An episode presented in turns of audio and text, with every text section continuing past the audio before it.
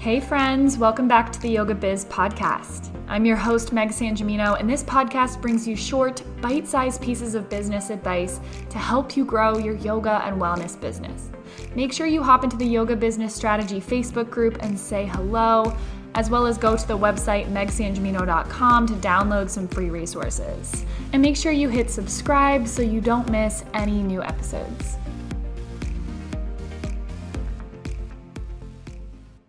Hey everyone, welcome back to the Yoga Biz podcast. Today we're going to be talking about speaking the language of your ideal client instead of the language of being a yoga teacher.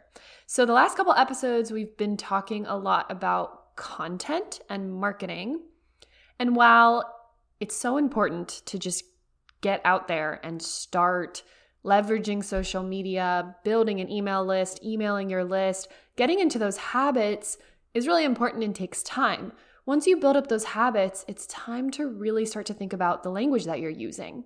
Whenever we get clients inside YBA, one of the first things we do is we ask them to send us the links for the different social media platforms they're on, their website, and if they have a welcome sequence or something for their email list, so we can take a look. So today, I'm going to be talking about the common mistakes that I see. And I really just put the first one right here in the title, which is that the biggest mistake that I see is that yoga teachers aren't using the client of students.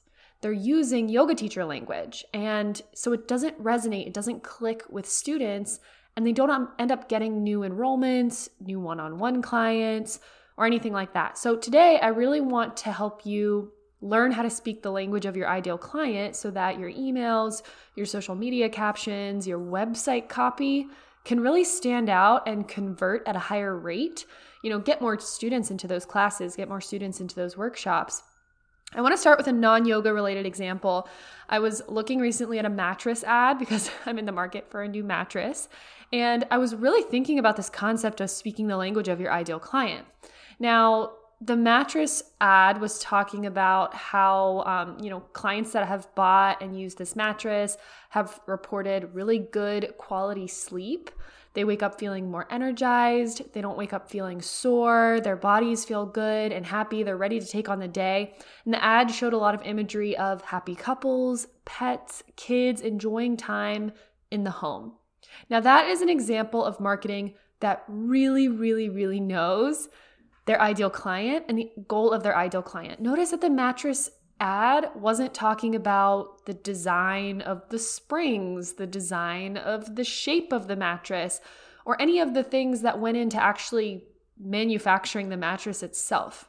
It focused on the problem that we all have is that we don't have good sleep. We wake up feeling sore. We wake up feeling not rested. So, this ad did a great job of really using language that was problem oriented instead of solution oriented. So, I'm going to switch to some yoga related examples. But I wanted to use that example because one, it's super relevant in my life right now. It really got me thinking about some of the problems that I've been having that I didn't even really realize I was having until I saw this ad and I realized there was a solution to it.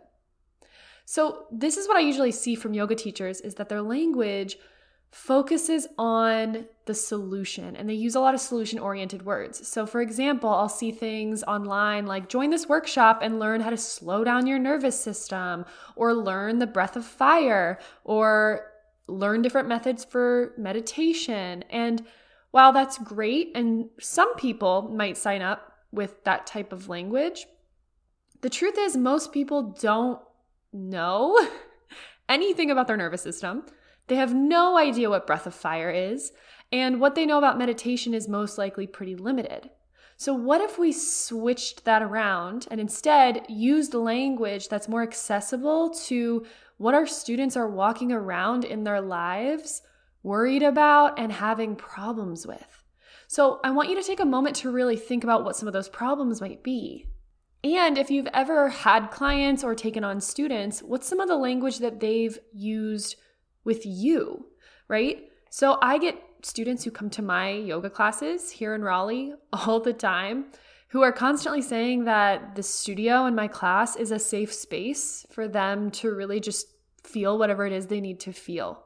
And that's language directly from students. I also get feedback all the time that my classes have really helped students feel more confident coming into a studio because they've had experiences in the past where teachers have really pushed them into shapes that don't feel good in their body, have never really encouraged the use of props or variations of different poses. And hearing that from students is something that you can kind of put into a little library of market research and use in your language. So if you're marketing one on one yoga sessions, instead of saying, you know, you'll get all these personalized meditations, custom yoga classes with variations and accessible use of props, maybe instead you say something like, Have you never felt welcome in a yoga studio? Have you ever felt like an outsider because you're not doing these fancy headstands or really advanced binds? And then you slowly bridge that gap into why one on one yoga might actually be a really good option for these people. But you're really looking at the problem that they're facing, the struggles that they've had in the past, struggles that they're facing right now, and you're kind of turning it around and saying, you know, I think I have, might have a solution to that. Instead of just coming right off the bat and saying, like, learn meditation, learn yoga, get customized this, get customized that. People might not know that that is what they need, but they do know that they don't feel comfortable in a yoga studio. Or maybe they do know that they're working through an injury and they haven't quite found a sustainable solution to working through that injury. A lot of yoga teachers stray away from using the language of their students because we as yoga teachers know how much more multifaceted the practice of yoga is than what we see out here in our society. A lot of people come to yoga for the physical benefits. And we know that there's so much more to yoga than just the physical benefits, but we also, as business owners, as marketers, because that's what we're doing, that's what we're using our language to do is to market our services, we have to meet people where they're at currently in their practice. And a lot of times that's someone who is looking for an alternative type of practice to going to the gym, looking for certain mobility or flexibility, looking to work through an injury, things like that. So, our language, it's really important for our language to meet people there. And while we might know that breath of fire, that restorative yoga, that yin yoga could help with these things, we have to make sure that we're slowly easing people into those ideas because using language that only yoga teachers really know is going to scare away potential clients and make them feel a little bit intimidated, right?